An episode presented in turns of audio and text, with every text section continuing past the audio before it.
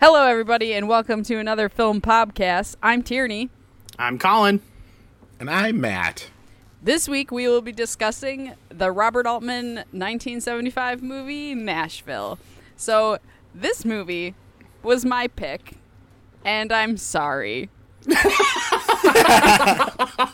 so real movie- quick, real quick, when you were introducing it, I thought you like I think most people like not to step on the toes of the rest of this conversation, but I think most people who talk about this movie based on what I've gathered from the internet recently would have said the 1975 Robert Altman classic, and I like that you went the 1975 Robert Altman movie. anyway, as you were. So, uh, this movie has been referenced by, well, two things. This movie has been referenced by a lot of filmmakers in terms of like how to do an ensemble movie. Uh, however, I thought that this movie was in fact Robert Altman's The Player, which is uh, I've seen one clip from that movie, and it is like a ten minute long, moving one shot. Uh, so I thought that was the movie we were gonna watch, and then I realized see. halfway through that it's not that movie. Oh, so, and it's like three times the length of a regular movie. But, uh, like I know that people who do ensemble movies do tend to reference Nashville and then a number of his other movies. Um, so that's why I picked it because it, I've always wanted to watch it, only because it's referenced. Knew nothing about it, uh, nor the length of the movie. Uh, so I, that's why I picked it. So I was actually really excited to watch this for similar reasons. Like I knew that this was widely considered to be, you know, like a film classic, and I have not seen. This is the first Robert Altman movie I've ever seen. Um, so like him as a director is like very much a like a cultural like filmic blind spot for me. So I was really stoked for this movie. And It's probably not the best Altman to jump in with. I would say MASH is. I was gonna say, I was like, halfway through, I was like, man, if this is the thing that everybody like, if everybody's into this, I don't think I'm part of that. I think Yeah. I need to to remove myself from this. Yeah. One thing he Um, does do very well, and you get to see some of it in this, but it's not nearly as much as MASH. Because his whole thing is like ensemble casts. right. Um, but he does have a very dark sense of humor. And you do get to see some of it in this, not nearly as much as MASH, obviously, where they're like sawing off people's arms while talking. Right. Um, but that was one part where I was like, "Oh, yay!" but anyway, I'll let you guys go before I, or yeah, you guys go first, and then I'll I'll talk about what I thought. Here's what I'm going to say. Uh, and we might as well get this out of the way early in the run of this podcast. Podcast, I'm sorry. Yeah, God. Um, We'll we'll edit that Uh, out in, in post. yeah. Here, here's what I'm going to say. My track record with movies made earlier than like 1990 uh, is very thin. And I will say, of that thin uh, amount of movies that I've seen from prior 90, 90s movies, uh, I don't like most of them. so, I come at old movies, what I consider old movies. Uh, this isn't old. the- Jeff Goldblum is in it. 1975 is pre Star Wars. This is old as fuck. At least Uh, better I- acting than Star Wars, though. Am I right? Here's what I'm going to say I hated this movie, top to bottom, start to finish. I disliked this movie with such passion that I got angry when I saw that it's considered one of the greatest films of all time because it upsets every expectation that I have of what is considered a movie and good. I can't wait to talk about this movie because all my notes are just, huh? What? What is this? What is this? Who is that? Why are we doing this? So- what is this? Why are they doing this? in terms of uh, just organizing this pod, I think we should hold off on like the cultural like significance, legacy, Sure. whatever you want to call it of this movie. Hold off on that until a little bit later because I also have some thoughts on that and I don't want to get like too deep into those weeds before we get into like what the actual movie itself like the text itself is. Sure. Um but yeah, I just wanted to Yeah, I wanted to prepare anyone who's an Altman fan. Uh, you might hate me after this podcast because I did not. I will not be participating in a positive sense on this like, episode. so Matt and I both started this film way too late, like just just absurdly late for how long this movie is, what this movie is. But anyway, he started about 30 minutes before I did, and I texted you guys and I was like, "All right, I'm about to dive in. Let's see how this goes." And then he texted me separately. It was just like, "I think I hate this movie." I was like, Why did you message all of us, Matt? I would have because I didn't that wanna- message. Why do you think? Because you're the one who I'm picked it. I thought it was just for the length. I honestly thought you had seen this movie before and loved it, or loved Altman. I didn't want to be the one to like sink the ship, but I early on, very early on, was already like, I think I don't like what this movie is already. I will Uh, say, and I was right. So I actually really liked the intro, like the. like, so there's like the old timey Paramount logo in black and white, which I like. I'm just like a weird nerd for like old film studio logos.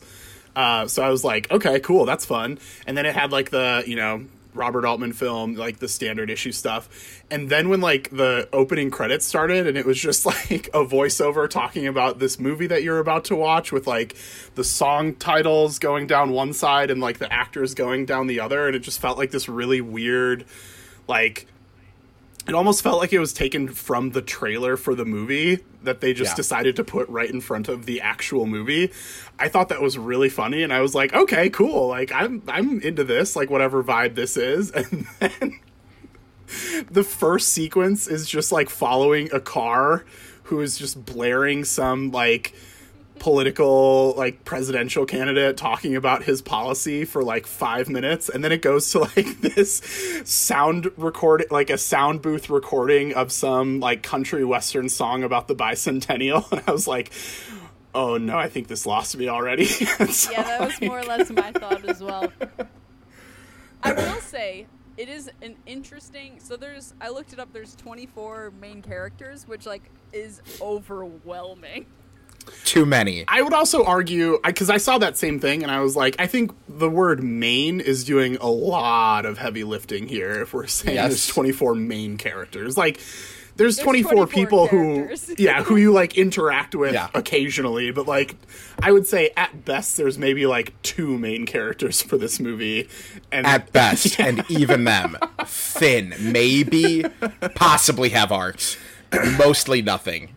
But I think that the the van with the speakers is more or less the narrator, and I think that, Yeah. that is interesting. I'm not saying I s- like would do that in my own script, but I was like, oh, this is an interesting move, and I can respect that. Yeah, like it definitely was a choice, and like I understand the like the fact that like the climax of this movie happens at one of his like rallies. It like oh okay, I guess that does make sense that like he is this kind of like I don't want to say like narrative through line because he's not really providing much for whatever narrative there is in this movie, but he is like the or that van and like his es- his presence uh, without actually being on screen is kind of like the thing holding it all together. So like I do get it, and it is like a choice, but it's not a choice that I support.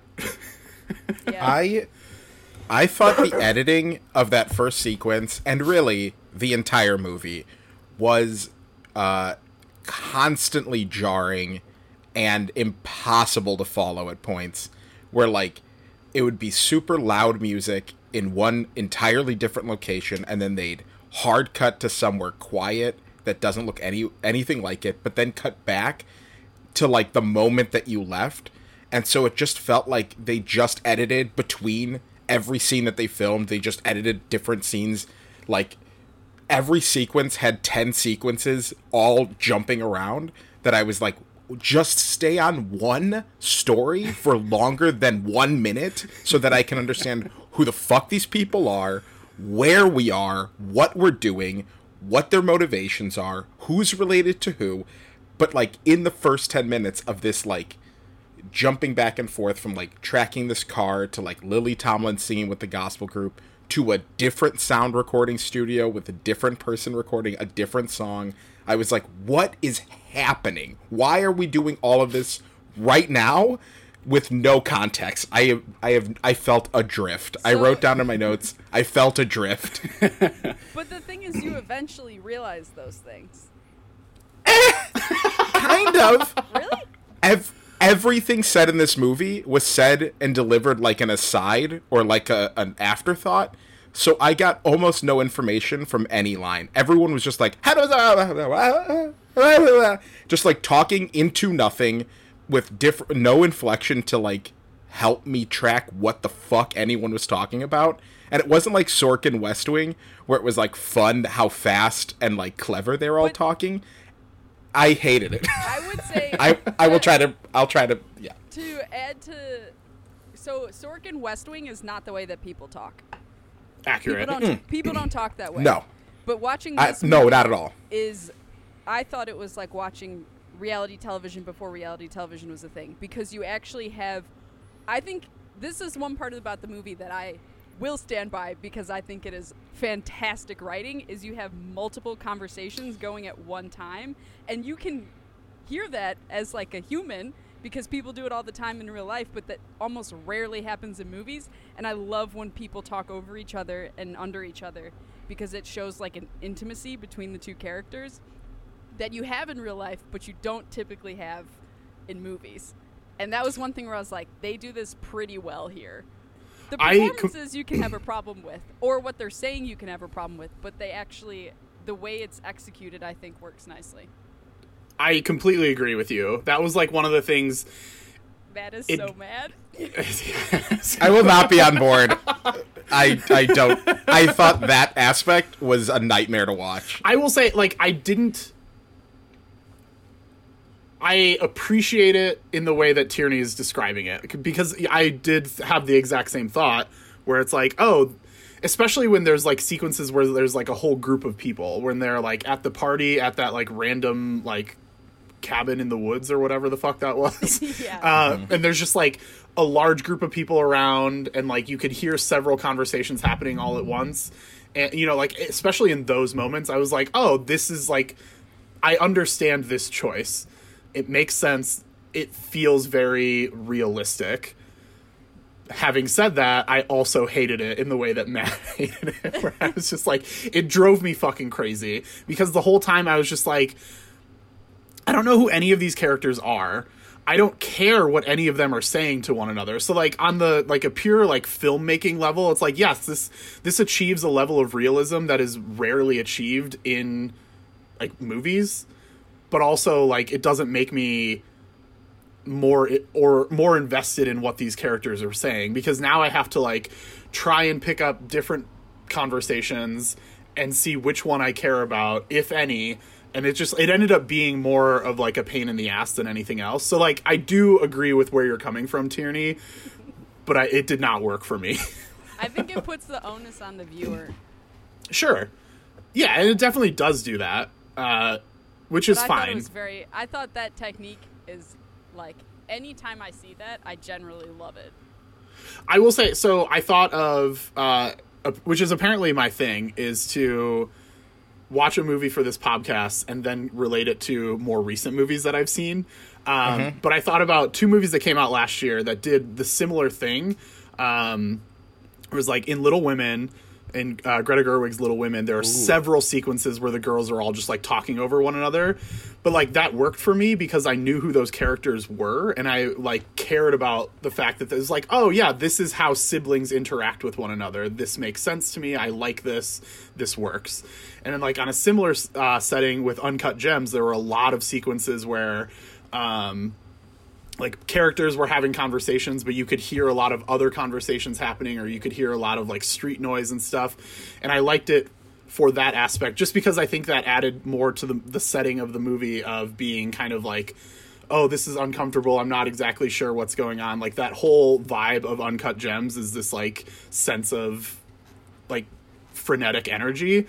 So like i think it makes sense for both of those movies and I guess technically it makes sense for this movie too, especially like I was saying in those sequences where there's large groups of people. But I just it, since I don't care about any of these characters, since I don't really know any of these characters, since I don't really care about the country music scene in Nashville in the 70s, I was just like, Or now.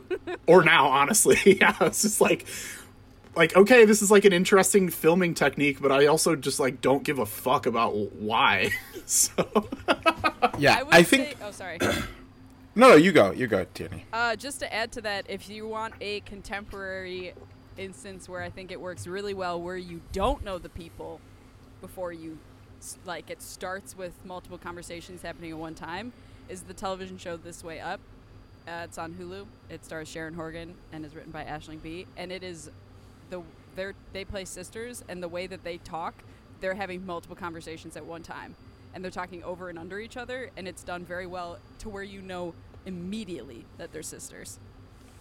okay, yeah, I mean, like I said, I I, I don't have a problem with the technique itself. It's just how it's used Oh yeah, no, I know. in this just saying particular movie. another another instance where Oh, okay. kind of combining the two, where you don't know who the people are at first, but it works well because it's like showing who they are. Yeah. I think my biggest like as I was watching this movie like the biggest thing that I had like my reaction to this movie was just like confusion. And not Yep. confusion in terms of like like what's happening. Like I I found the movie fairly easy to follow. Like I was never really that confused about like the quote unquote plot of this movie. Um but I like I just I my whole time I was watching it I was just like why is this happening? Like what's the point of this? What are we doing here? I don't understand like why are there 24 characters? Why are I just I, the whole time I was just like I don't understand what this is supposed to be. Um and I I think that was it, it was really hard for me to like grasp onto anything in this movie because the whole time I just felt so like disoriented and and again not in like a plot con- way in just like a like a more meta sense of like what is this thing that I'm watching Yeah, I was confused in a plot way, but also uh, the two movies that I would think uh, were thought of for this was Social Network, another Sorkin, um, but just kind of this like that one also has like a lot of fast talking and talking over each other. Obviously, it's in the Sorkin way of like it's not human realistic dialogue, but um, and then the other one was Magnolia, which I think you said Paul Thomas Anderson was inspired by this movie. Yep. I thought of Magnolia in the sense that like Magnolia also has a lot of actual main characters. Yeah. I would say Magnolia is the idealized version of what Nashville was doing first, I guess.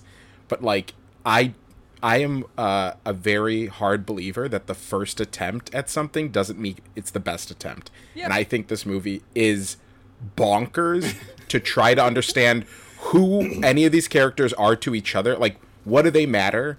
How much, uh, like, emotional weight do they have invested in each other? It's like hard to tell who's connected that closely to who because they're they're all introduced separately and then when they do come together with like the people that like Lily Tomlin and her husband you're like okay so they're married but you don't really understand like what their relationship is why a phone call like that would be like suspicious for her to get at that time like like why any of them are constantly in the same place together? Like is Nashville one square block of a city and they all go to the exact same things every time? Like that felt so weird to see all these characters that didn't seemingly have a connection to some of the events that they were at just also there. Like or yeah they were like stragglers or like groupies that are obviously going to gravitate towards where like the Nashville singers are performing but it just felt like they were forced in there because you have to have this BBC reporter at every oh. scene and like we can do, we can spend some time on that BBC reporter oh. because I think that character was not only in, very annoying to listen to and watch, but also super confusing in what the purpose was of her character. Halfway through, when you started getting a sense that like, oh, uh, Kenny with the violin case or whatever is probably going to kill somebody. you were like, oh, and the BBC reporter will be there to break this story and like make her big break. Hey, spoiler alert, she misses that part. She goes, What's happening? and you're like, What is your function in this film? Why are you here? You are the most excruciating of anybody in this cast. I also I saw Yeah, she's- to say that that the whole. So this is like I watched half of it because it's so fucking long. My main thing is that they need to cut probably a few characters and then the runtime Uh-huh. down an hour. That Holy would be my shit, thing. yeah. And then it would be like, like, go from like an okay movie to a great movie. Yeah. But It is an hour's worth of musical numbers, by the way. Yes. An hour's worth of music. I started skipping them. I'm not gonna lie, because I don't Insane. like country. Uh, but uh, so I read something that said that. So I started to feel like it was watching reality TV, and so I looked it up, and they said that. I can't remember where I read it. It might have been like Rotten Tomatoes, but they said that part of the thing that made it like a big deal is in the same way that Stanley Kubrick's The Shining is mostly atmosphere and setting that makes it scary. This is I mean, this isn't scary. It's just boring, but it is taking it it conveys the setting and the atmosphere of Nashville very well. I just don't feel anything toward it. So Yes. I don't really care for it, but I'm like cuz it does capture like the post-Vietnam people are like angry at politicians and I guess celebrities since she gets shot. I don't really know why, yeah, but the, the I did think that like I think most of why it feels like there's no plot is because it's like this is about a place, but the thing that makes it difficult is that I don't care for the place. Yeah. Yeah. Well, and so that I was gonna say I I've I think I've flown into Nashville once and then I've like never got in been. a yeah and like I got in a car and then like drove to my actual destination. It was just like cheaper to fly to Nashville. So like I don't have any actual like experience in Nashville. And even if I did, like probably you know 2010s Nashville is very different than 1970s Nashville. But to Matt's point, one of the things that I like drove me crazy was just like how incestuous it seems like Nashville is based on this movie. It's because there's so many people. They just need to cut Right. some people, and then it'll be fine. but I, I I totally agree that there are far too many people here, but like from what I gathered, Nashville is like like everything in Nashville is about country music. Like that's just like the Nashville thing. So like on the one hand it'd be like, yeah, I guess it makes sense that all of these people are at the same places that are like celebrating country music. But on the other hand, it's like, wait, doesn't everywhere in Nashville celebrate country music and why are they all at like the same bar or the same club or whatever? And so it just like it was really weird to me that like all these people just kept showing up for no real reason.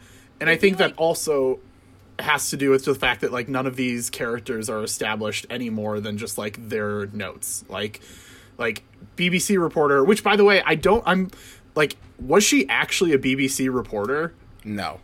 Okay. Cuz like Which is another thing that's like, Wait, what, what? are you? She's She's not? not a real p- reporter. No. I, I mean, like, I don't think the movie makes it clear one way or another, but I oh, do I think missed like that. you you can definitely ask the question. Like, are Mm-hmm. you a real reporter? Like, what the fuck are you doing here? She says she's making a documentary, but all she has is like a little side, like tape recorder thing. So it's like, Well, well, they do radio documentaries. no, I know. I, that's what I'm saying. Like, it, it's it's not clear in the movie that she is or is not. But like, as the movie progresses, and you're just like, are you though? Like, it seems like you have no idea what the fuck you're doing, and you're just like, why are adopted why are a you British wandering accent. a junkyard? Yeah, like you just adopted a British British accent so that you could maybe tell people that you were from the BBC. I don't know. It's but anyway, like to the larger point that I was trying to make is that none of these characters are characters. They're all just like the the one note thing that they're trying to play. Like Yep, they're all bit players. yeah, exactly. Yeah, and I think to Matt's earlier comparison to Magnolia, it's like every single person in Magnolia has an arc. And like some of them are more developed than others, but every single character has like an arc and they have motivation and they are like a somewhat developed character, if not a very developed character. Whereas like a lot of these the people in this movie, like I don't even want to call them characters because I, I feel like they really aren't uh, a lot of the people in this movie just do the one thing like the British woman is just like be annoying and happen to be around and ask dumb questions and like Or Shelley Tom Duvall always finds a man. yeah and Ooh, like we got to talk about Shelley Duvall. We have to talk about Shelley Duvall, please. Can I, to, if we're gonna Yeah, start go for talking it, go about for it. characters, I think it, we gotta start with Jeff Goldblum's entrance because say what you will about this movie, but that is an entrance for Jeff Goldblum. fucking iconic. Is his entrance the salt, the salt Yeah. magic trick? Yep. Yeah. it's just I wrote down, incredible shit. Oh my god. I think he also uh like the motorcycle when he just like pulls into the airport and just like parks his car and then as he's walking by the uh like their um like their driver, like the Bill Mary and Tom's like driver, he just like does like a little mini magic trick with like his handkerchief. And I was just like this dude's fucking dope. Like, like make, make the movie Yeah. about this guy. I'm in. Yeah. His character's name is Tricycle Man. Of course. Which is like maybe Mad Max? Who knows? they definitely needed more Jeff Goldblum in this movie. Yeah, but I do think like the fact that his character is named Tricycle Man, I think speaks Tells to the me he's larger not a main character. right. Exactly. Yeah. Like we shouldn't be 24 calling him a main main characters. character. One is a man with no lines who does mostly magic tricks and is named Tricycle Man, and that's a main character of the movie. And that's one of the 24 main characters we have here. Um, also, the. Oh, what was I going to say about. Uh, Shelley? oh, well, yeah, we could talk about Shelley for sure. I wrote my note for Shelley Duvall is Shelley Duvall looks out of her mind. yeah. she every outfit was outrageous. It was so bizarre. And and one the one scene where like Kenny is talking to his mom or whoever on the phone and she's just like wandering around the place that he's renting. She has like the craziest outfit on with like a pink wig and just looks like just these huge eyes and just like it looks like a scene out of Popeye, which is a different Robert Altman movie, but she plays Olive Oyl in it, and it just looks like Olive Oyl in a wig, like wandering an apartment. It's she looks crazy in this movie. Everyone else looks fine. Her outfits are insane in this movie. I also like that she has approximately 15 different wigs. And so like each time you see her she's like wearing a different outfit and also has like a totally different hairstyle. Uh and it's just like what? what is this? Like I get that her character is just like groupie, so like fine whatever, but it, it just it's such a weird choice. Like presumably she could just be the same person and just sleep with whichever character she you know like i don't understand why whenever she goes out to try and meet some band member she has to be wearing a totally different outfit and hairstyle. Like just just be yourself and hook up with whomever. I, I don't know. That was such a weird but every single character has that like weird what is what are we doing? Like the woman who like okay so the uh like I've- 30 car I've- pile up sequence I have a feeling What? you're about to talk about who is my favorite character. Like, like the 30 car pile up sequence which by the way was like s- so stupid but i was laughing really hard like when it, It happened and all funny. the it was so dumb Opal has the line. I did write this down because I thought it was so funny. Where she goes, I wish I had my cameraman. And then they're like, Why do you want that? And she goes, It's America. All those cars smashing into each other and mangled corpses. I was like, You're not wrong. yeah but like so Sorry, a. what we were talking about like how weird it is that they're all in the same place. Like the fact that all of our quote unquote main characters are in this traffic jam is ridiculous. But second of all the the woman who's like in the car with her husband and then just like bails and then throughout the movie we just like keep seeing her randomly pop up. What is the point of this woman? What is who is she? What is she doing? Why is she aimlessly wandering around? Why is she sleeping in random cars? What the fuck is going on with this woman? So as soon as you started talking about this, I knew you were going to be talking about her, and she is my favorite character. And part of it's because the whole time you're like, "What? Why?" And she's just constantly stealing things from other people and like Yeah. and running away. And all I could picture is if this ma- movie was made 20 years later, that character will be played by Amy Sedaris, and I Yeah. fucking loved it. Everything she did, I just pictured Amy doing it and was like, "This is so great. I love this so much." She's the one thing about the movie where I'm like, "Don't change a thing. yeah. Everything else can be changed, but don't change a thing about her." It's just I'm so a- wild. I do think that the fact that her payoff is singing the final song and like uh really sanitizing this like incredibly awful event was in uh, I actually was like okay, this feels like something. Like this is doing something. Um and so for that character who's like throughout the entire movie just like melting onto people or objects or lawns just like constantly melting never fully upright never standing always the sequence where she's trying to get into the club and she tries to like glom on to like four different people and like the bouncer keeps Yeah. being like, "No, what are you doing? Stop it!" And she's just And like, "Oh, but like." her peeking through the curtain, eating a pork chop Yeah. with her hands. what the fuck guys it's so good, Matt. and and to go from the end to go from the end where she's literally s- like laying on the stage Yep. to like now is my time and getting up and then just belting out this like beautiful country song that everyone just claps along to was like that's what she's here for? She's here for this moment? The final moment of the movie? The whole movie she is basically catatonic or not thinking and eating at the same time and now she's suddenly the new nashville star which maybe that's the point of the movie. And maybe it's supposed to say how replaceable all these stars are in nashville. The way that they say at one point like it's nashville keep singing i was like oh it's chinatown.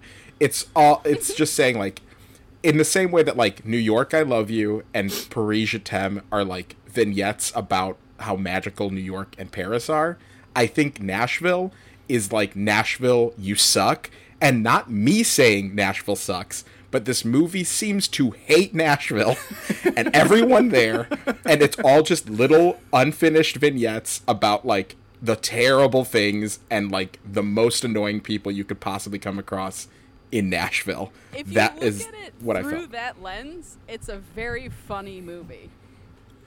and it's credited as a comedy, which I was like, excuse? Oh, that's When is it funny? that's. But if you look at it as like none of these people are like great people, everything they do is really funny. I think Yeah. anyway. Like I do- the I- Laureen character has some great great lines. Like when they're at the line the log cabin thing and she's talking about how motorcycle drivers are so dangerous and there's a whole ward full of paralyzed young boys from motorcycle accidents. It's so ridiculous. is she the one is she who's the one that goes on that like rant about how uh like the south has a catholicism problem oh yeah, the wife of uh Oh, the wife The- of the guy who's also in Magnolia. Yeah, Henry Yeah. Gibson. Yeah, That's yeah. I was just gonna say that. Yeah. Yeah, because she's and she's the one who kind of starts to like suggest a thesis for the movie uh, by talking about how like they killed Kennedy and like uh, why like why can't we have like a civil discussion and there's like this war against this one guy because of like the religion he was part of which then suggests like oh is this about the aftermath of the kennedy assassination and it kind of also feels like the movie bobby uh, if you ever seen Yeah. bobby which was from 2005 uh, in in structure in message and tone it felt very similar. It's also an ensemble piece but like obviously bobby would would have been taking crib notes from this. Um, but it had that same kind of like something bad's gonna happen and it's gonna be about the political process. But most of the movie was like but what? Like what are we going towards I will say this. the like the the sh- like the dramatic shift in the climax felt very out of place. Yep. Because I like I don't th- I mm-hmm. did not think this movie was funny. Like there were moments where I kind of chuckled, but like on the whole, I just thought this movie was mostly like meandering bullshit. but I could see like you're like I can understand your argument like where you're coming from Tierney like if you look at it at a certain lens like there is comedic s- like undertones to this movie it didn't work for me but I could riotously funny. But it's Exactly, like- yeah. It's just constantly making fun of these people. Exactly. Right. It's just like this is like fairly silly and fairly low stakes and everything's just kind of like, yeah, whatever. And then to have the climax be like arguably one of the main char- one of the actual main characters getting shot.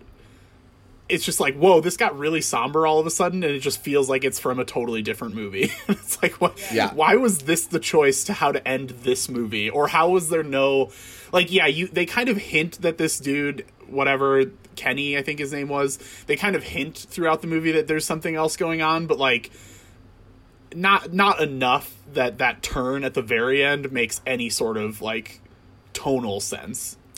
Did Taxi Ooh. Driver come out before this? No, Uh, I don't know when Taxi Uh, Driver came out. I'll look it up right now. I don't know.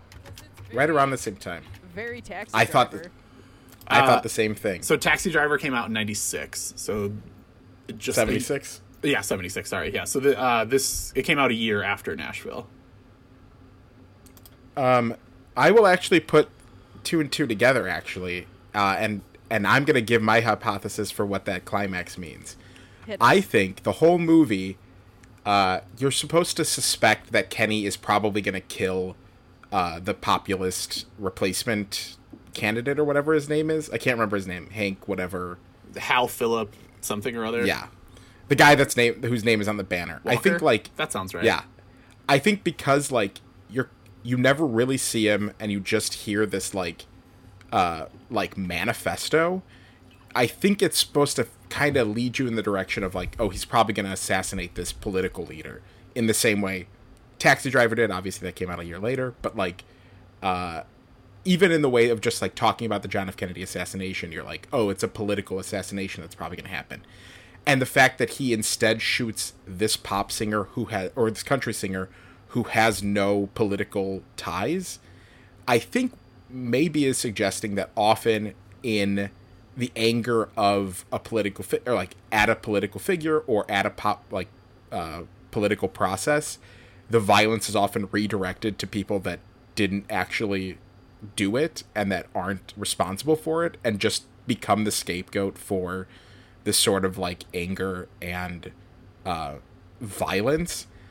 And if and i and if that seems to be what it's suggesting even in the fact of replacing her at the end of just being like keep singing keep singing shut up shut up of like they're gonna keep doing this rally for the politician even though like this person who didn't even wasn't even supposed to be there was just murdered in front of everybody. Um and i guess that's the purpose. I just don't care to like witness the two hours and 41 minutes to get there. It like felt like a real easy thesis that took Such almost three hours. Essay. So yeah and with just mostly songs. And the songs here's what i'm gonna say. The songs weren't bad they but weren't good. none of them none of them really like amplified the situation or like made you feel like oh the lyrics i'm really like getting something out of this. And the closest it got was i'm easy Yep. um which one which was nominated for the academy award. We'll get to that later. But um that song was like oh this is like a, a pretty good tight sequence. And then listening to that song i was like okay is there any other lyric besides i'm easy i'm easy because i'm easy? And i was like not even the songs feel like they're telling me anything. Like i don't know what i'm supposed to grab onto. Um but lily tomlin probably the best part of this movie. Uh, i thought she was outstanding. Yep. Her face Uh, during and- yeah incredible i That- was like oh i get it maybe that sequence was phenomenal. Um, and I, yeah, I completely agree. The whole time I was like, and even still, I don't think her character makes a ton of sense. Like, I have No. several questions about like her, like everything about her character. But whenever she was on screen, I where everybody else when they were on screen, I was like, what the fuck is happening? Why is this happening? I don't care. But when she was on screen, I was just like. Yeah, I, I don't really understand anything else, but like I'll watch you because you Mm-hmm. are so magnetic on screen, and just like everything that she's doing with her facial features and her reactions and like the way she interacts with her kids, all of that stuff. I was like, "Oh, this is fascinating." So she was great. And you know, Jeff Goldblum was great and Uh, Amy Sedaris The end? also great. I would say the way you're describing Lily Tomlin is how I felt about both her performance and also that woman's performance. Oh my god. That is my Uh, one my one hot take is that I think she's the best character in this movie. oh my god. she's the one that I wanted more of throughout the whole movie. incredible shit. I just identify Um, a lot with her. I feel Just like aimlessly wandering from along. place to place. Living out of. Although I don't think that was her car. I think that steal was stuff. or get free stuff rather. I don't go out stealing stuff. Um, I have I have four moments that I thought were funny. Some are lines and some are moments that reminded me of other funny things. Um, but I'm just gonna run through them really quick because there's not a lot of discussion around uh, these things. It's just I thought they were funny. Uh, when they have that giant sign up and everybody turns and the camera zooms in on the sign and it just says "Go get a goo goo, it's good." Yep. yeah. I was like, I feel like I'm losing my mind. What does this mean? Go get a goo goo. It's good. Well, that whole ad read that they did before that was just like Yeah. Bonkers, and then, and then when the camera pans up to that, like the actual like signage ad, you're like, what? Yeah. Uh, My brain melted out of my ears. Um, uh, at one point, I don't remember which character. At one point, somebody says, "Here, chip, chip, chip, cheap," which is the room. line for line the room. Yeah. Yeah. So I was like, "Oh shit! Is the room with No. all of its characters that seemingly have no place in each other's story No. inspired by Nashville?" No, you cannot give. I think- you cannot yes. give Tommy Wiseau that much credit. There's no. Here's what I'm way. gonna say. Here's what I'm gonna say. He said it's like a Tennessee Williams play. That the room is like a Tennessee Williams play. Nashville is in where? Tennessee. Okay, Uh, take off your fucking hat, your tinfoil hat, and just stop with the nonsense. Tommy Wiseau was a big Robert Altman fan, I my think. Harry Styles, a serious man reference makes more sense than that. Yeah, the the bullshit you're spewing right now, like Yeah, fits chip, in chip, chip, chip, perfectly with the rest of this movie. It's just complete nonsense. So I guess I'll give you that. Okay. Um, one other part that I found very funny is when Henry Gibson is at that rally before, uh, when in the sequence where that girl keeps poking her head out of the curtain and eating a pork chop, um, he says to everyone in the crowd, "Any one of you kids could be president," and then only one child goes. and no one else claps. And I burst out laughing. It was the funniest thing in the whole movie. It was just one kid who's not even fully in the frame. All you see is his lower body and his hands clapping but no one else reacts. And he's just like and then nothing it was so funny um, and then the last thing was uh, during the actual pretty powerful scene where um, the country singer. I don't know any of these characters' names, by the way. Uh, but the country singer, the main character, I would say, the one who I was able to follow the story of the most of anyone. Barbara Jean. When Barbara Jean, when she like rambles and won't go to the next song and just ke- keeps talking, and the band keeps starting up and stopping, which was funny. That they were like, "Oh my god." uh, that reminded me of when I saw Cat Power, uh, the the singer Cat Power live. She was supposed to open for Rufus Wainwright. Instead, she came out after him, and he was Oh. like, "I guess I'm performing." So she ended up becoming the headliner, but was super late, and then was like rambling between songs, and is apparently known for this. That she has issues that always cause her to kind of just like ramble through a performance. But this felt like the same thing of I was the audience being like, what is happening? Are we gonna get to the next song?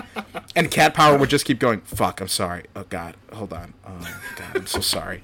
And everyone would be like, okay. Yeah, it was haunting, a haunting performance. And ended ended with a teenage uh, employee of Ravinia no. popping out of the side Oh, and like waving, oh. and Cat Power turned over her shoulder from the piano and was like, "Am I done? Am I done? Oh. Okay, they're asking me to leave. Are you? Sh- can I just do one more?" And this teenage Ravinia employee going, "No, no." and then Cat Power just walking off the stage, fully lit. All the lights were on, and she just like was like, "Okay, I guess, I guess I gotta leave. Bye." And it was already an hour after the show was supposed to end. It was the craziest performance I've ever seen. Yeah, because it was fascinating. Because it was watching this Nashville like it was watching somebody like try to put on a performance and you're like is this part of it? Is this is this supposed to be part of it? And then realizing like no. I get oh, too oh anxious. no I was gonna Yeah, say, was- especially like bad. I'm if you uncomfortable wanted to, listening s- to this story, I don't Yeah. know if you've noticed, but I haven't been able to sit still since you started. yeah, she's just been fidgeting Yeah. the entire time. The look and people just would get up direct horror on her face too, as you're just like telling more Yeah. and more of it. yeah people were getting up and she'd be like oh okay i guess okay see you later oh. and you're like oh no please stop please please stop you're not in a place to be performed he had already performed and i think he left because he was like okay well i'm done i guess i'm supposed to be the headliner Do you, they had to have been on tour together, right? Like, there's no way, no reason Yeah. that they both just happened to be in Illinois and were like, "Oh, we'll just do the show together." Like, they had to be on No. tour. Can you imagine the conversations? And Every presumably, night. like your show at Ravinia was not the only time that this happened. No. so, like, what was that like touring experience like?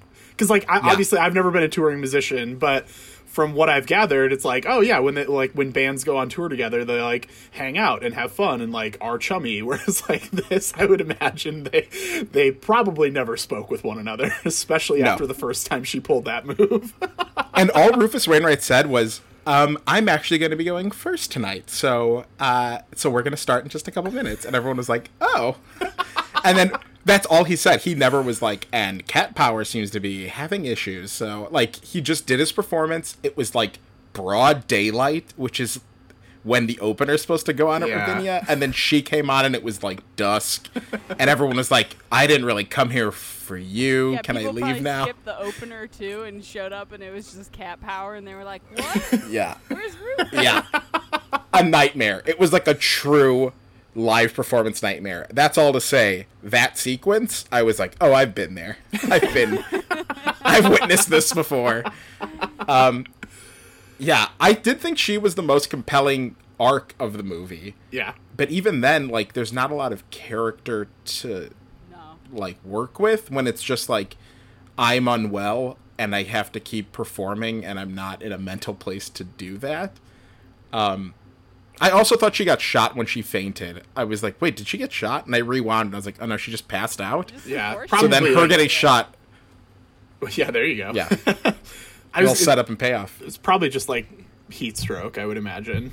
Yeah. Yeah. But that was like a really like bizarre sequence, like fairly early on in the movie. She was just like walking and then, And then fu- was in the fell over. I was like, for, what? Like, three days because she. Most of the movie, yeah. She's just like, like, what? in the- What the hell? I faint and I had to go back to class. that is The- not realistic. yeah. The uh, yeah. Oh, just every single character was just so baffling. I don't. Except for I don't know. Amy Sedaris. r- Sure. Yes.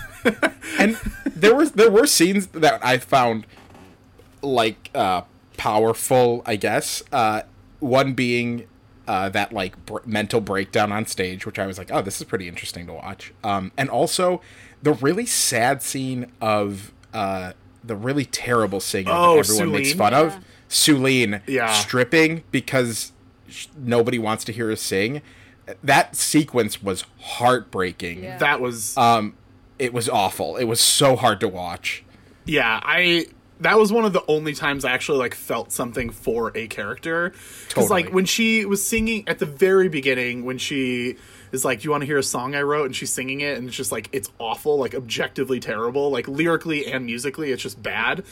And- But you're just like, oh, whatever. It's it like she's just like a little waitress. It's fine. Mm-hmm. And then she has that sequence at like the open mic where it's like, oh, this isn't great, but it's an open mic, so like whatever.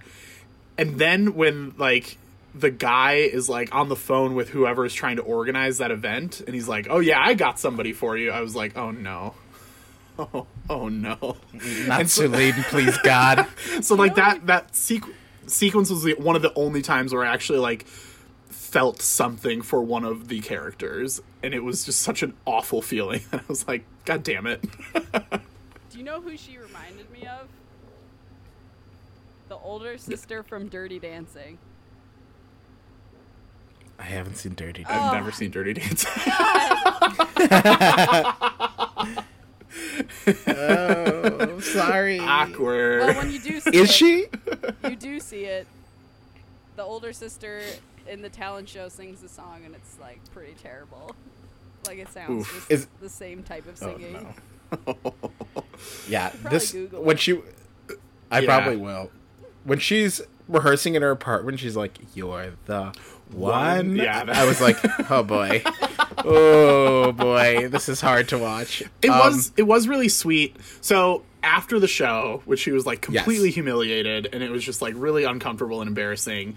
And then Old Lily guy to Tomlin's take a movie yeah, like Lily Tomlin's hubs- husband was like clearly wasted and just like trying to like hook up with her. And then her like friend, like the cook, like the chef from the restaurant she works with, whatever. I, I don't mm-hmm. understand fully that relationship, but he like sh- shows up and scares Lily Tomlin's husband off, and then he just has that like really sweet real talk, like "you're not a good mm-hmm. singer" moment. I was like, okay, I'm I'm glad that he like said something instead of just like letting the like clearly she like Right. she had some self realization on her own, but like I am glad that he, like on a pure friend level, was just like, "Girl, it's And just not going to happen for she did it you." also, she could sing with Barbara Jean, and then at the end, Barbara Jean gets shot before she gets to sing with her, and she's just at the edge of the stage, like, "Oh man."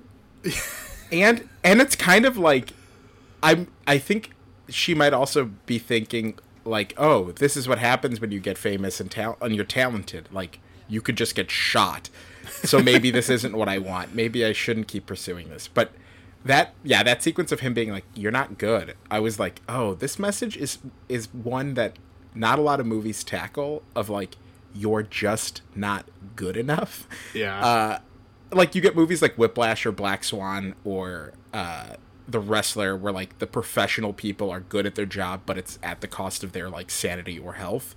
And in most cases, they just like don't do stories about you're not good at this. Stop. Um, the only other one that I can think of, which Nashville, I'm sure.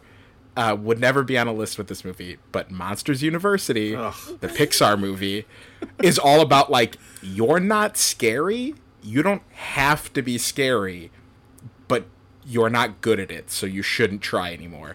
And I feel like that's a good message. I feel like some people need to be told, and maybe this is just my own psychological trauma of imposter system or s- syndrome. Imposter but system? like imposter system, where you switch out. You're the imposter and you switch out. Um, but no, imposter syndrome, where like sometimes you're just not good at something, and it's okay to move on from it. And I really like the message of the chef being like, "You're bad. You're so bad," and her being like, "No, but I'm gonna keep doing it," and being like, "You gotta stop. There is no happy ending here. You're bad." I found that very funny and It's a good. funny message to be attached to this movie too. Yeah, yeah. A movie that's not that great. it's just Also, remember her rival? Remember how there's like that other country singer who's a rival who's not anything more than just that one scene of singing, and then she's like, just like in the movie. She's like talked about a couple times, then she sings Yeah. like two songs, and then she's just gone again. And you're like, what? and I thought it was like setting up like uh, uh, I actually looked up Nashville the TV show because I was like, oh, was the TV show based off of this like rivalry co- competitive nature? Turns out the TV show was based on uh, Carrie Underwood taking over Monday Night Football's theme song over Faith Hill, and that's apparently what inspired the TV show Nashville, not this movie. But I thought these were being set up as like, oh, the point of the movie is this rivalry, and it wasn't. And it turns out Nashville, the TV show, wasn't either. I didn't. I would not have thought that they were actually related to one another. Like, I, I obviously they have the same title, but like I, I watched like several, like a small handful of episodes of that show, and I would never have thought like, oh, I wonder if that's related to the Robert Altman movie. And as I was watching this, I was like, oh no, they're definitely not related. But I'm glad you told us that story because I didn't know the other stuff, and that's Oh, you're ready for some football? the dumbest fucking thing I've ever heard. when I when I was uh, getting ready to watch this movie, I, I asked uh, my boyfriend. I was like, "Do you want to watch Nashville this week?" And he just said, "Fuck no." I said, "Why?" And he thought I was talking about the television show, oh, but also that mentality might apply to this movie too. that's what I was gonna say. like, did, I'll never watch this movie again. No, I probably he- won't either. if he had seen this movie and that was his reaction, and you were about to start it for this episode, would you have been like, "Oh fuck, what have I done?"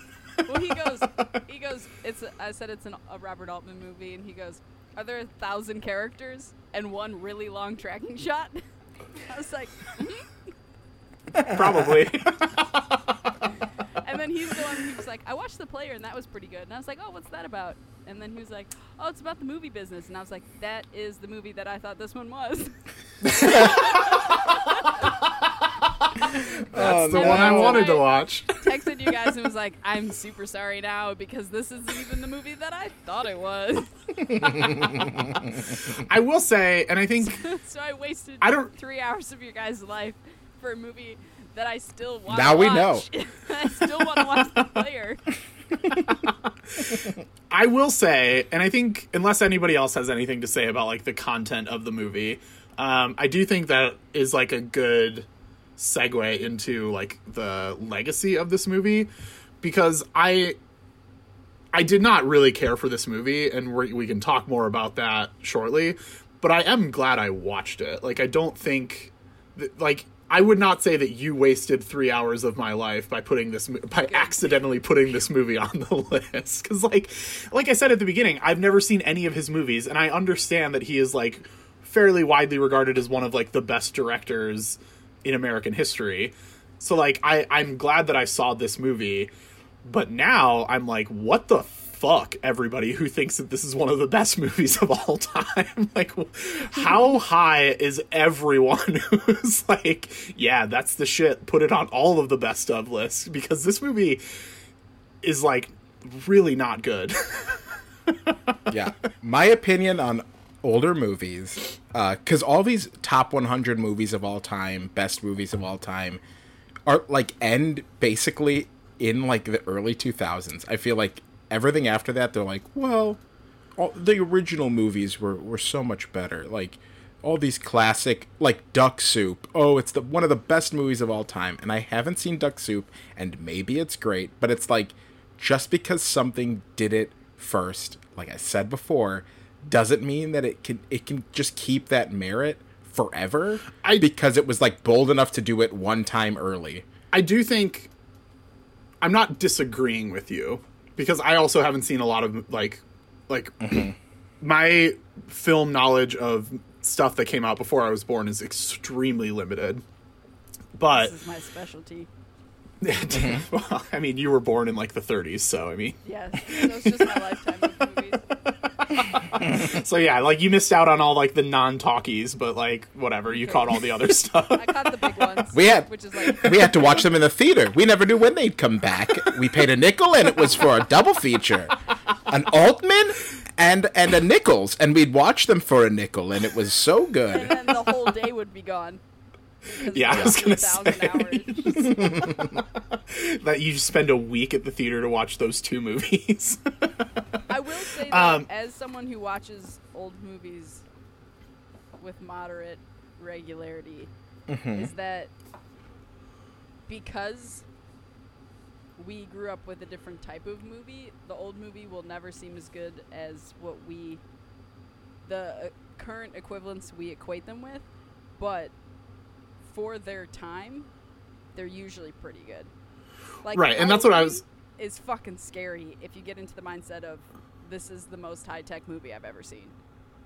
Yeah, and that that's kind of what I was getting at. Um, what I was going to try and say, I think there with any movie there needs to be some amount of time before it can be like universally regarded as like a pantheon film, right? So like to your point of like all of the best of lists usually drop off like early 2000s. I think that's just partially due to the fact that like things need to stand the test of time. Matt is so mad right now. I just think like in some objective ways, newer movies uh, have been better than older movies, and it feels weird that like those lists haven't constantly evolved in the same way that like and maybe i because film is such a young medium too it's still like just over a hundred years old. And so it makes sense that like the first half would be the most heralded but it's also like you know art and like paintings and music constantly evolves and like you wouldn't consider like some old tune from the 20s to be like better than anything written in the modern day. And i feel like those all those other art forms like constantly like praise the old but also like keep updating and i feel like a lot of movies lists or like a lot of these like top 100 lists just go like all these classic ones are the best ones ever and that's all like we're just going to stop the conversation there it is interesting. I think uh, like AFI, they had their like top 100, and then they did like a 10 years later update to it. But mm-hmm. even that 10 years later one, I think was like yeah over 10 years ago. So like it, it'd be interesting to see if they kept doing that. Although I guess there's there's that book series. It's like 1001 things to do before there's like 1001 movies to see before you die, oh, books yeah. to read before you die, whatever, whatever. Um, they put out new issue like you know editions of that book that's true every year or so so i mean at least in that regard they're updating that one you know that but also like 1001 movies to see before you die is just an ungodly amount of like it's yeah. just unheard of. So like you know take that with with whatever. But i do think like i said i think you're right that there are certainly some movies that deserve some more modern movies that deserve to be at least talked about in that way. But i also think that some like movies need to stand some test of time. Like i think it would be ridiculous to say that like parasite is the number five best movie of all time right now. Because like parasite is a great movie but parasite's only existed for six months. But it's also like standing next to this one like what is this movie compared to parasite? Like what is it doing in any way that is as skillful or as thought out or as like fun to watch as Parasite. And yes, some of the technical stuff was like, oh, it's bold to do that in this day and age. But it's like when you put the two together, you should be able to go like, which one will stand the test of time? And is it going to be one about like the disparity between the rich and the poor in a super calculated, very surprising, like twisty plot with great acting and incredible like settings and uh, writing, or is it going to be like this jumble of 24 characters, like vaguely talking to each other over each other in a music scene that is super uh, not relate like yes a populous leader is pretty accurate. it to a similar movie as opposed to parasite. Like if you compare magnolia. to, no no no. Magnolia similar, i think like like a star is born like a similar genre of movie. Because you could do it. Magnolia would be a similar type of movie, and Magnolia would be a better movie. But if you were to look at like yeah, like the same inside Llewyn Davis, that's the only thing I could think of, and I think it's better, better because yeah. it's a smaller yeah. cast. Yeah, and it's also, but it's also like then we shouldn't be just like, oh, it's one of the greatest movies of all time because it's got so many people and it's doing things that nobody did at the time. It's like, okay, who the fuck cares about that now? Like they've Boogie done it better. better. Yeah, oh. Boogie Nights, Magnolia, Inside Llewyn Davis, uh, even A Star Is Born. Probably any version is better than this. Like, I found this movie to be unexceptional in almost every way besides its scope, and that is not. It doesn't mean anything. Like, yeah. if it's an hour of musical numbers and the musical numbers are just cutting back and forth between singers and people in the area, it's nothing. Like that doesn't add anything to the movie. I have I left the movie feeling nothing new or f- thinking of anything in a new way. It's like, yeah, duh. This is all pretty obvious. Yeah, yeah. I I do think like it's hard to cat for me it's hard to categorize this as a movie because it, I feel like it doesn't yeah. have so many of the things that a movie needs to have. Like it doesn't yeah. really have a plot, which is fine. Like not all movies are like super plot heavy. Like I was kind of thinking of like a Terrence Malick film for example, is like mm-hmm. Fairly comparable to this, where it's like most of his movies are really long. There's not a lot of plot. You know, it's it's it's very much like this ambient kind of vibe. Um, but I would prefer pretty much any. Again, I haven't seen all of his movies, but I would prefer the few that I have seen to this, just because they at least have some semblance of what I I want in a movie or what I think characterizes a movie. Whereas this, I just I don't think it has basically any of that. Like this, it almost feels like a documentary. You know, like there's like it it feels almost like like a slice of life documentary. Um, did you guys see the movie Honeyland that came out last year? It was nominated for No. No. um, best documentary. So like that one is it literally the whole movie is just like following this woman, this beekeeper woman in Macedonia, and I hated that movie because I don't like like slice of life documentaries. Like I want there to be some sort of like narrative or some sort of structure, but this like that movie just like followed this woman around, and I was like, what? Why? Like the, it's cool that she's doing this and has been doing it for 80 years or whatever but like i don't fucking care and i feel like that's similar to this where it just it doesn't feel like it is anything it just feels like robert altman showed up with a camera and was just like all right i'm just gonna like follow some people around and see what happens and like maybe edit it together but like it, it just it feels so like not cohesive in any way mm-hmm. that i i just have such a hard time like I said, considering this a movie at all. Yeah. and the final moment of like the assassination, I was like, and then singing and everyone just like singing along, and that like, it was a pretty great final shot of just like the p- slow zoom out of Yeah. this like pan- pantheon, pan- Parthenon building or whatever they built. I think it was Like- called the Pantheon. Like I think Yeah. Like it was, it it that was the first moment, and it's the last moment of the movie where I was like, oh, is this just like an art piece? Is this just like a a performance art like thing? Because that's not how this story ends. Like this isn't realistic. There's no like suspension of disbelief that all these people would just be cool with singing along instead of caring about this like music person who just was shot in front of them. And that's the first time where I was like, oh, maybe it's not a movie. Maybe it is just like an, an a filmed art experiment. Um, but again, yeah, not a lot of things that I would consider like what I think makes a movie a movie or good. What were you going to say, Tierney? Uh, just I don't I don't disagree with you guys. I think that it le- leaves a lot to be desired and falls short of greatness. Um, I was gonna say, do we want to move on to the segments just because Yeah. we're at an hour and eight minutes? Oh wow. Look at us go. Um so yeah, uh Normally we a do tattoos first. Well uh normally we do tattoos first, but I think we're already kind of talking about this, so I do just want to like briefly talk about Academy Awards.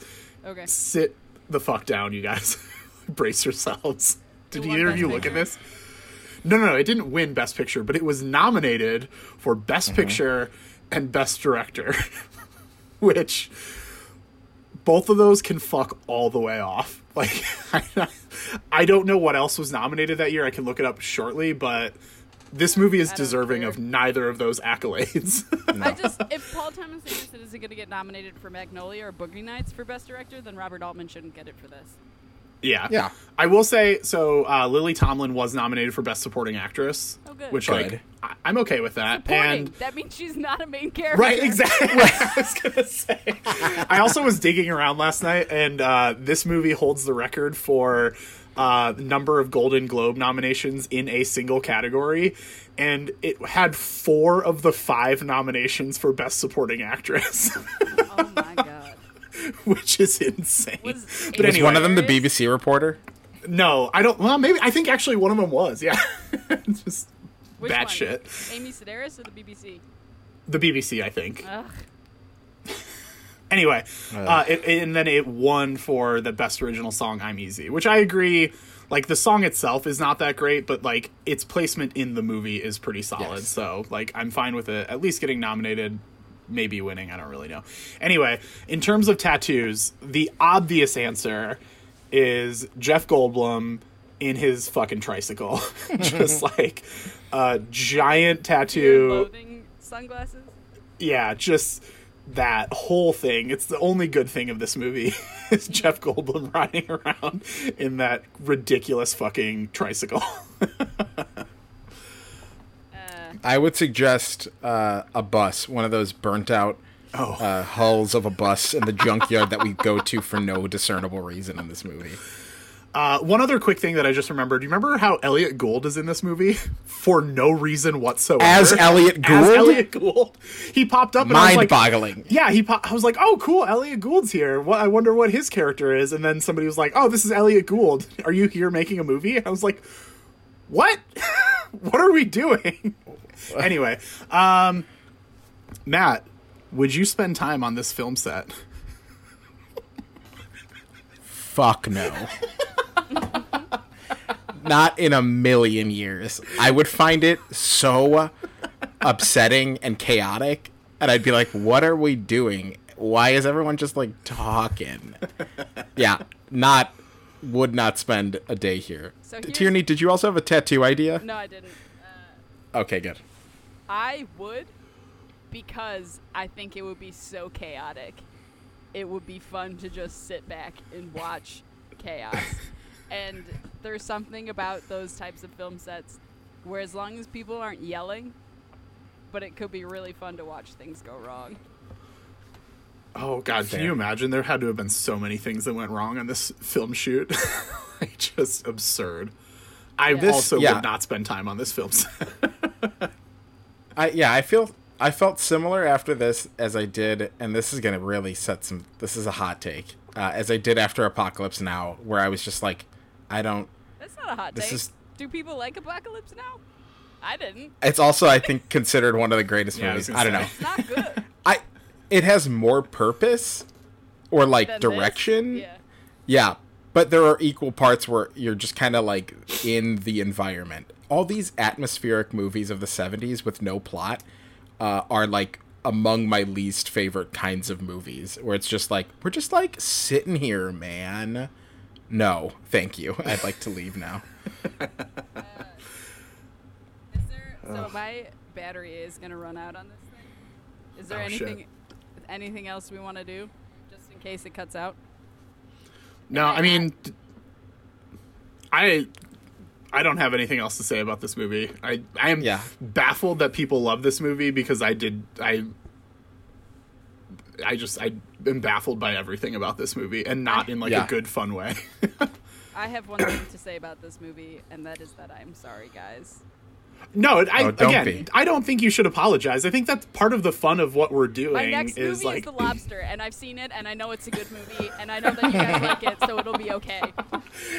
I seriously, I do not think you need to apologize because, like I said, I think that's part of the fun of what like this experiment that we're doing is that we're like at least how I'm approaching it is like I'm trying to expand some of my horizon, mm-hmm. like my filmic horizons, and so like I did not care for this movie, but I'm not mad that I watched it. and I am like I I don't think you need to apologize to us. Maybe we should apologize to our listeners. That might be fair, but, but at least Maybe they'll love it. Maybe they'll be among the 77% that like this movie. It's Yeah. 92 on Rotten Tomatoes.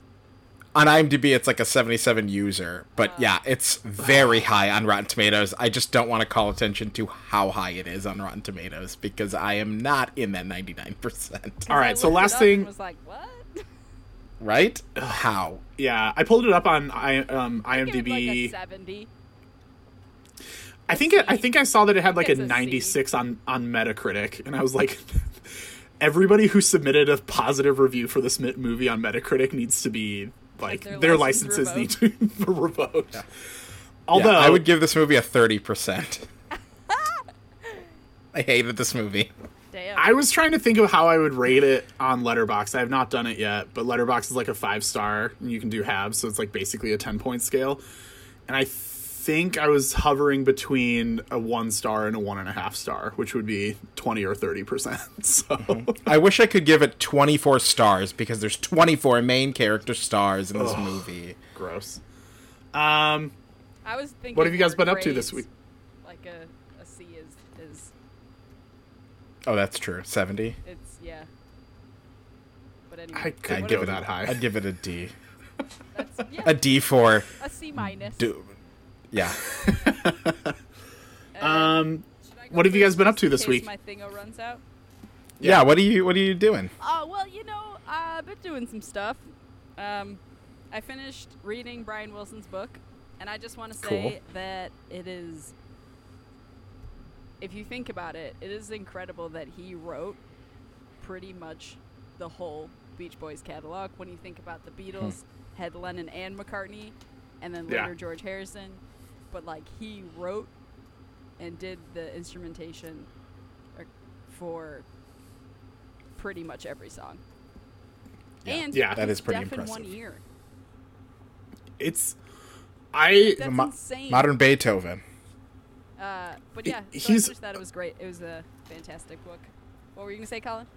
I just he's like I don't know that much about him other than you know I know that he's like the main person from the Beach Boys, but like everything I do know about him is just like astounding. Like he's just a fascinating human being. Bless. Uh, so that was uh, that was it. Been watching more uh, Giri Haji or however you say it, Duty Shame. Uh, rationing myself out for that. I feel it. like I have been very busy this week. I haven't done much uh, entertainment thing. I guess I was reading a lot. that's it. I think that's all I have. Bless. Um, Matt. I uh, finished Westworld. Don't do it. Don't keep watching. It's not good. I gave up after Uh, season two, and I've never been happier. Yikes. Yep. Season three. Season three was like uh, the best looking meal, and then you cut it open and it's all raw and frozen, and you're like, wait a minute, did you not? So it's Actually- a hot pocket. No, that's the reverse. Because hot pockets are scalding in the middle, aren't they? No, they're usually frozen. My experience. Oh, there's think I two do mine too extremes. It's either like still frozen, or it's like, oh, this is literally lava. like there's no Yeah, middle I've- ground. I've ruined a tongue a, a tongue or two. Um, but yeah, uh, Westworld bad. But I also started watching Run and Run. Did I talk about this last week? I don't Did know I if mention you, that I was- I think we talked about it offline, but I don't think you mentioned Yeah. it on the pod. Uh, I'm so thrilled by it, and I find it so charming and so it's it's just Domhnall and Merritt are both such kangs and quangs uh, in this show, uh, and it's just like a fun, like the stakes are high, but the stakes aren't like danger or violence. It's more just like uh, how ruined can their life become if they keep doing what they're doing and it's like pretty fun to watch um so I, that's what i've been watching and i loved it and Are i've you been loving it entirely caught up? I am not. i have to watch this week's so oh wait tonight's Tonight's. maybe last Last week's. i think i i am caught up then is that four episodes? I think you would have said something slightly different if you were caught up. I was gonna say, I here's I have watched two episodes. I've liked them, but I haven't watched any more. The season finale is next Sunday, so Yeah. my goal is to be caught up in time for that. So tonight is the sixth episode, and then next week is the seventh. So I thought In a future- like three and four, they were starting to. There's a lot of. My thing with it's really fun to watch. There are a lot of holes in the plot, which I'm like, "Mm, okay, I'll let these slide.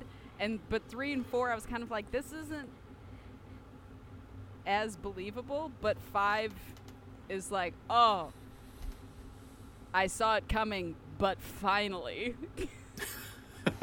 and you'll Okay. see Ooh, what I i'm mean. excited But I was Yeah. like, something something needs to, like, it was just seemed like more of the same, but with less Mm-hmm. support for the decisions. But then something happens in five where you're like, oh, thank fuck. i'm excited then yeah, my goal I my goal is to get caught up in time for the finale next week. So in a future pod, we can debrief, or we can do that And also- offline. and also this will be posted i think after the finale so Good point. You're right. True, true. um, anything else, Matt?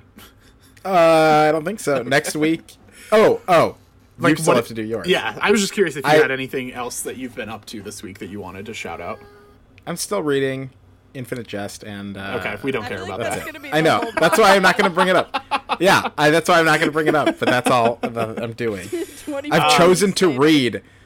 I've chosen to read over playing video games and watching movies, which, if you know me, is monumental. It means that I am really putting the effort into like read and use my literacy skills, uh, which I typically let die and wither on the vine. So Look at you, all grown up.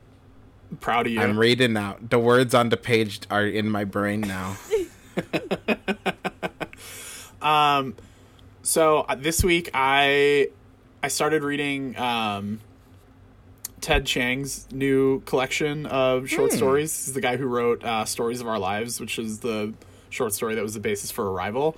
Um, he had a new one that came out last year, and I've only read one of them so far, but it was like a time travel ish story. It was phenomenal, so I'm excited to continue diving into that. Um, I found Phoebe Bridgers, who Matt knows I fucking love. Uh, maybe my favorite artist currently working. Uh, She's great in Fleabag. I was gonna say, is this a knockoff Phoebe Waller Bridge? God damn you. yeah, she's so good in that. she fuck both of you uh, she i found her like one of her old bands. They had like a seven song ep that they put up on bandcamp and it is phenomenal. I've been listening to it basically nonstop. It's like 20 minutes long and i've just been listening to it on repeat it for called- days on end. Is it called No Time to Die? And so other things I've been up to this week. I've been so in a similar way to how Tierney has been like like pacing herself on Giri Haji because she doesn't want to like she wants to extend how like each- how much she's enjoying it. I've been rewatching the Fast and Furious series, but I've been going one at a time and I've been taking several days in between because they're all just so good that I don't I don't I don't want it to end, you know? I just want to keep spacing it out and and get this amount of joy as long as I possibly can. So that's what I've been up to lately. Uh, like you're welcome to join in. Between Matt. Nashville and then this update, Matt probably feels like this podcast is a personal attack. This has gone off the rails, and I won't stand for it. We have descended into true chaos. I, I, can't apologize. I apologize for nothing. I'm too furious right now. too fast, too furious. I No, can't. just furious. I'm really excited for us to watch a movie we haven't seen and like it. It'll be interesting. I know. It'll be interesting whenever that rolls around. So fingers crossed. like I'm not just sure- Slowly gone down, like like a single man. We were like, this is good. There's some something's missing, and then Insomnia was like, this was okay, but not great. And then Nashville was like, this was a bad movie. Well, so wait, are, is our next movie the game? Uh, I think so. Yeah, it's a David Fincher. I've seen which it. the game is supposed to be. Oh, because you. Okay, so you've seen it it's the already. one with Michael Um, Douglas, right? Yeah. yes. Yeah. I, I haven't high seen school. it. It's been a long time. I'm, I'm not sure if there are many others on this list that uh, none of us have seen. We'll figure it out offline, but uh, but yeah, I'm also excited for that new movie that we all get to experience together for the first time in love. Um, we'll see if any of our choices will allow that. All right. Well, this movie was fun, you guys. I think I'm gonna go rewatch it right now. Said no one ever. Do you have 12 hours? I mean, it's still Like, it's I still needed- Sunday. Like I don't really have anything else going on today.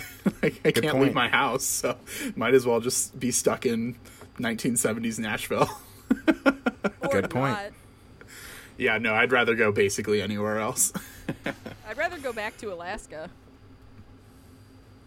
Actually, if Al Pacino's there, I'd rather not. I mean, he can kind of fly around anywhere if the wind hits his body right. He's like a flying squirrel, just like Yeah, it's like wee. yeah. Al Al Windsock Pacino. I oh still Oh my haven't God. gotten over how much I hate him. I mean, I I always remember I haven't even seen Heat, which I should probably watch Heat. Uh, but when he almost says she's got a big ass, but instead changes it to great, and you can see his mouth deciding what word is going to come out, and he's like, "She's got a great ass," and it's uh, a classic Pacino moment. I always think of that that to whenever I think of Al Pacino. Yeah, we could put a clip of it um, uh, on one. the. Yeah, so that Or you can with click this and one. watch it. I think that would be a really nice way to end this one. um, but speaking of, I think we're done here. Yeah. Uh, in other words, I'm finished.